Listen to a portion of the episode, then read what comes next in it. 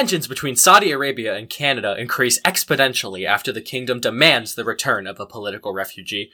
Argentina condemns the UK for its continued hold on the Falkland Islands, and protests continue to grow in eastern Russia calling for the resignation of Putin. This is the world at large, and we are Politics 1001. Politics. 1001. The world at large.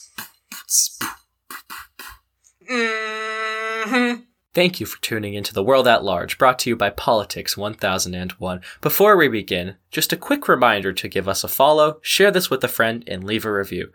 Please enjoy this episode of The World at Large.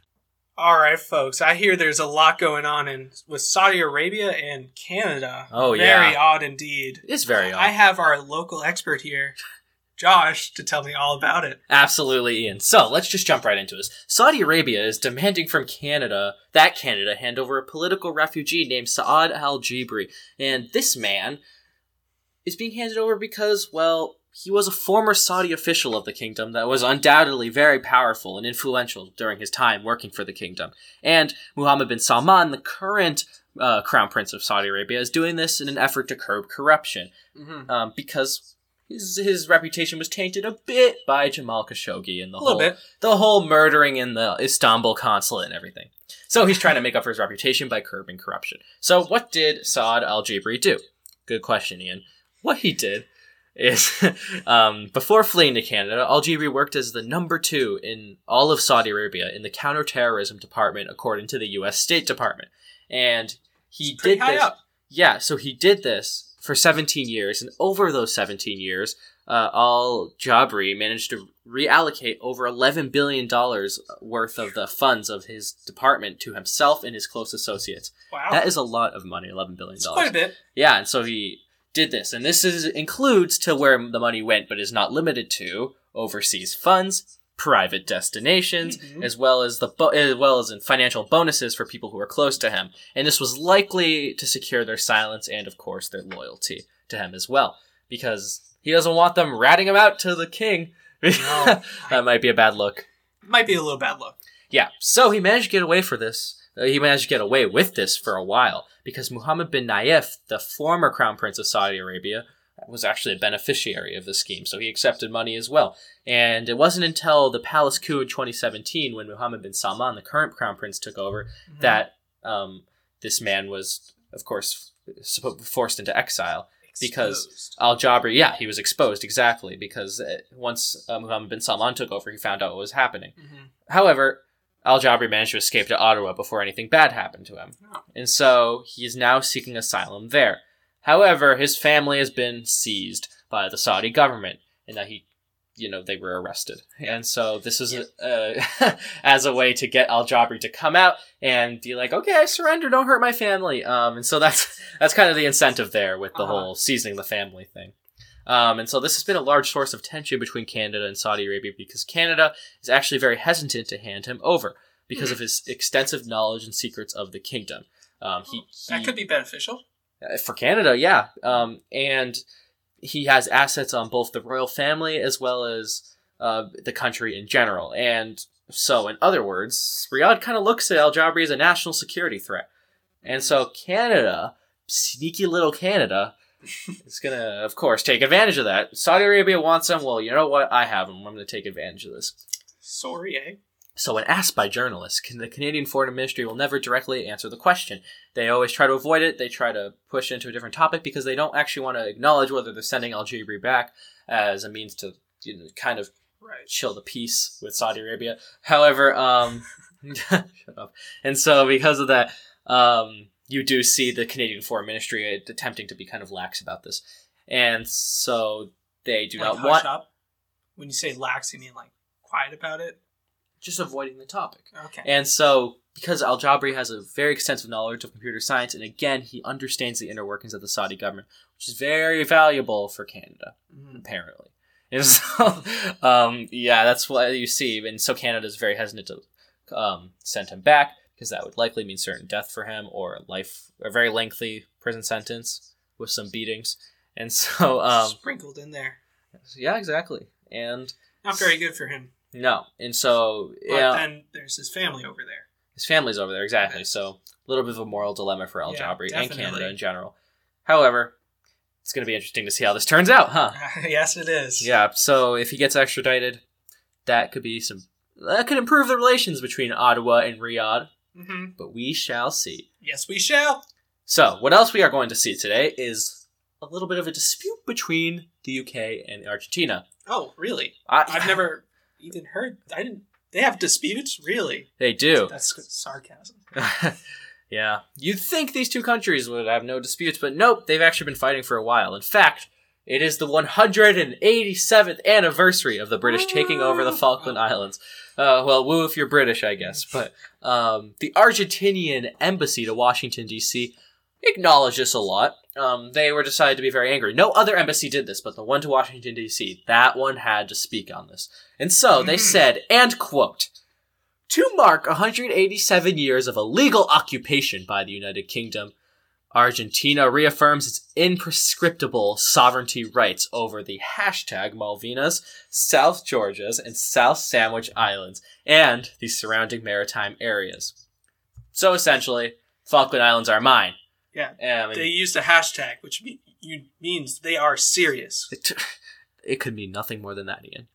And so, furthermore, the UK on this anniversary decided to, you know, push the boundaries a little bit, and they held some military exercises on the Falkland Islands, Really? which prompted a very harsh response from Argentinian foreign ministry. Um, and so this was what was released in Buenos Aires uh, when after the UK held these exercises, and they said, and quote. Argentina's government strongly rep- repudiates military maneuvers in our illegitimately occupied territory. It is an unjustified show of force. So, in other words, to simplify, Argentina th- thinks that Britain is a little bit cocky by holding these military Mhm. exercises right off their island. They're saying, these are my islands, and you have the gall to hold these exercises. The, the, to hold these exercises off of the Falkland Islands. That is absolutely ridiculous and disgusting in their mind. They're mine. Mis Islas. And so, um, so Argentina believes these islands to be theirs naturally, and all. eh, But what's interesting is that most of the residents of the Falkland Islands actually don't want to be part of Argentina. In fact, they prefer to be a British overseas territory. Really? Yep, this is proof and evident um, after a vote in 2013 in which the citizens of the islands pretty much unanimously decided that they want to stay British. Oh. And this is not much of a shock to me or you, Ian, or anyone in the world because everyone who lives on the Falkland Islands is, for the most part, British. So naturally, they prefer to keep speaking English. They prefer to have British benefits like the healthcare system, Mhm. um, the opportunities that it is to be a British citizen the Queen. the Queen. And so, and so, yeah, yeah, it's nice being a British citizen, I guess. And so they prefer that over Argentina. However, Argentina has stressed the importance of a diplomatic solution, and they do not, under any circumstances, find it appropriate to have military exercises on this island when Britain knows really well that these are disputed with Argentina. Mhm. And so by holding it there, it's pretty much a slap in the face to Argentina and Buenos Aires in general Right. and Argentina again has stressed this diplomatic solution um, because again they think it's unnecessary to hold these military drills, and so Argentina is planning on sending a diplomat in August to London to discuss the islands that it claims and recognizes as their own. They're going to send a diplomat there. He's going to have a little chat with the British little bit of foreign, tea? foreign minister, maybe some tea. What's his name? Dominic Raab. Is he the foreign minister of Britain? I think so. And they're going to have a little bit of a discussion. Um, is going to politely ask to have the islands back, and Britain's going to say no. And, and then um, that's going to be that. But however, they are going there to negotiate it on a serious note because they do believe it's back. And Argentina has threatened Britain by saying, look, man, South America is actually on our side. Brazil, Chile, Venezuela, uh, Colombia, Uruguay, they all agree with us in our stance. You're the occupier. You're the bad guy. You're imperialist. Give us our island back. Um, and of course, Argentina in 1982 actually did act on this threat, and when in the f- uh, f- infamous Falkland Wars under Margaret Thatcher, when she was the Prime Minister of the UK, in which 282 British soldiers died, and I believe 561 or something around there, Argentinian soldiers died. So it was a pretty deadly clash um, for some islands.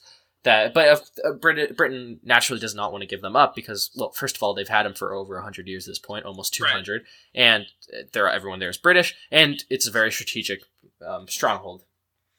Yeah. Yep. So you see all that, but that is pretty much what's going on with the Falkland Islands. It's, I did not expect to wake up this morning and be talking about the Falkland Islands. That is very interesting. I'm very happy I did. Yeah. Update myself on some Falkland history. Flashbacks to 1982 this Mhm. morning, I guess. Yep. All right, so we're gonna move on now, Ian. Are we? We are. We're going to move on to the Democratic Republic of the Congo, in which an Ebola outbreak has been declared. In, in which, um, on, well, to be specific, on June 1st, this was declared. And since then, 53 new Ebola cases have been seen throughout the country, mostly in the war torn areas that the nonprofits struggled to get to. And this is very dangerous because Ebola itself wreaked havoc on the Congolese people. But now you got COVID 19 sneaking in there, and all of a sudden it's a big mess in the healthcare system. I wouldn't say sneaking. I would more say waltzing in there saying, Pretty abrupt. Hello, Yeah.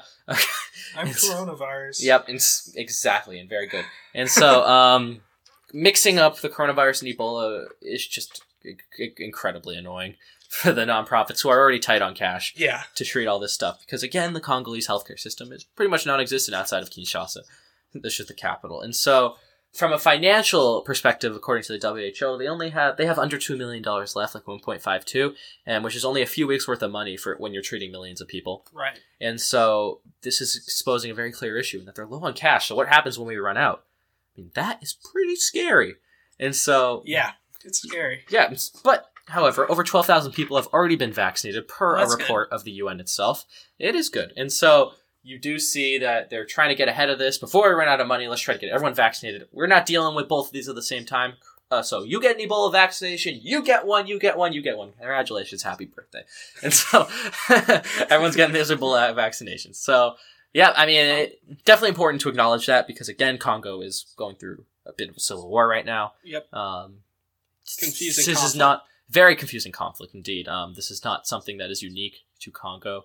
Um, for this time period, this has pretty much been going on forever, and so, um, so yeah, you see that.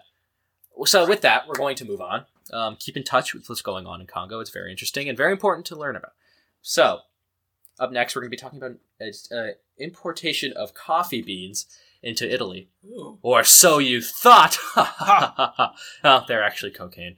Um, Oh. um, yeah. So the Oh, jeez. so what were supposedly supposed to be coffee beans ended up being cocaine. And so why did the border guards in Italy originally suspect this? Well, It just looks like innocent coffee beans. they and they did look like innocent coffee beans. However, they were under the name of Santino de Antonio.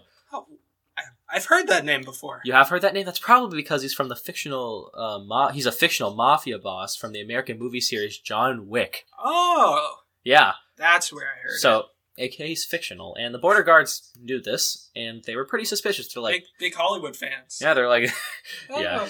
this dude is not real.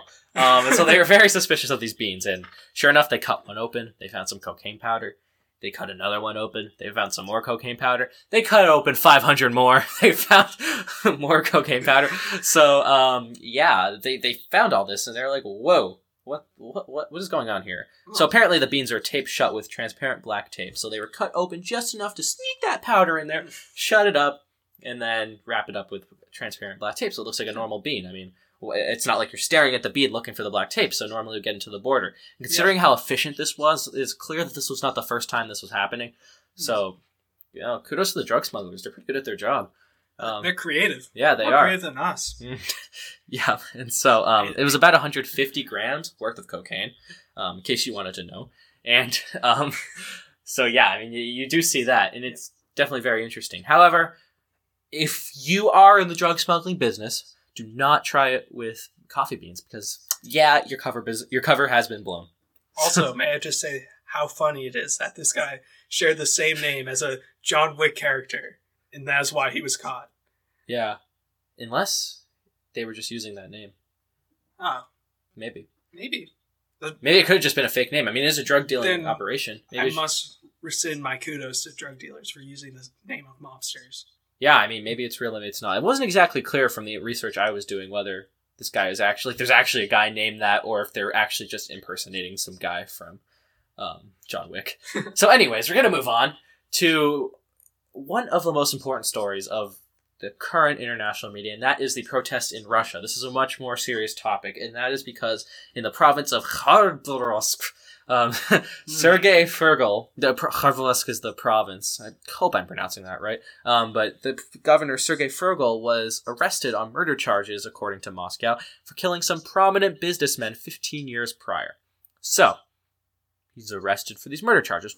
So why is why is everyone so angry about this? I don't know. It Well- seems good to bring him to justice if this is true. Yes, on the surface. However, people are angry because they're not necessarily denying these charges, but they are furious that the Kremlin decided to act on this now, just as he was elected. The candidate that was clearly loyal to Putin had lost, according to the critics of Moscow, which is why Furgal was taken away. Um, so, aka Putin was kind of angry that he lost. His candidate lost. And so he was taking out of vengeance on the one who won by bringing up this this suit now. I mean, because a lot of critics are like, why are you bringing this up now? Like, why? 15 years, you're going to wait that long and then put him on trial? Doesn't make sense. Why don't we try him in our own province? We elected him and he's pretty popular here. You got to take him away just as we got of a good governor, man. Like, come on, Putin. And Yeah, so, and also they want to try him with their own people. yeah, he is Not- he is a Khevroskian, I guess.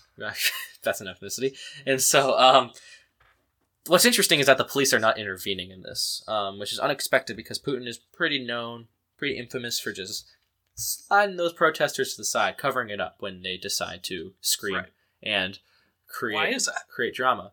Um, so not intervening because the protests are huge now. It's tens of thousands of people, and they're really making a big influence. And it's all over the news. I mean, it's on CNN, it's on Fox, it's on New York Times, it's on BBC. Uh-huh. Al Jazeera even posted about it. So I mean, these prominent news sources are posting about it. So Putin can't just cover this up anymore. And the world at, uh, the world at large. and the world at large. And and furthermore, the most important thing is that of course Putin had recently extended his term limits a little bit to be mild. And this has already angered his critics a lot because obviously they're critics of Putin, they don't like him and now he's going to be in office until for another until 2036 um, Right. if he actually follows up with this, which makes them angry because now they have to deal with Putin for another 16 years. Um, so yeah, you definitely see that, and because of that, Putin's on thin ice. Is essentially what I'm trying to get at, and so because because of that, um, you do see you do see that these protests starting to rile up and rile up and build up on each other, and so you kind of see a coalition starting to form between the people who are anti-Putin and the people who legitimately just care about their governor. And they're forming together because their main goal is I hate the Kremlin, I hate Moscow, I want justice to be brought. Whether that justice is the governor, whether that justice is Putin stop being un- unconstitutional, which again, Putin does not believe he's unconstitutional. He held a vote and he says it passed, so Mhm. democracy. But however, again, critics of the because that is to be fair to Putin in that um, he does he does he doesn't believe he's doing anything wrong here, and naturally, a lot of people do like Putin. He's not he's not extremely unpopular. His popularity ratings, his polls have been definitely declining lately um, due to the coronavirus response, um, which is what we would think. As that's why his popularity is going down just as coronavirus starts to become prevalent. So it's a pretty safe guess to make, but Yeah. you never know why. Maybe polls just dip. But anyways, um, you that that is this is something you see. People are aligning against Putin. There's thousands of people. Like it's crazy, and it's very very hot out in this province. It's not like the famous Russian winter that Napoleon faced. Like this is summertime. yeah, this is like this is like being at the Grand Canyon with a sweater on. Like ugh, just unco- it's just just uncomfortable, It's man. unpleasant. But they care about their cause enough to do it, which just shows how motivated the people of Khyberossk are. Yep. So- of thousands of them. with that, that is all the news we have for you today. We hope you enjoyed this. we Um, know you enjoyed this. we uh, obviously we know, and so of course, feel free to continue to support us, and we hope you have a great day. Continue to learn, continue to follow these protests. It's very important that you do because this is a very prevalent story right now. And so, with that, we hope you have a great day, and we will see you all later. Goodbye.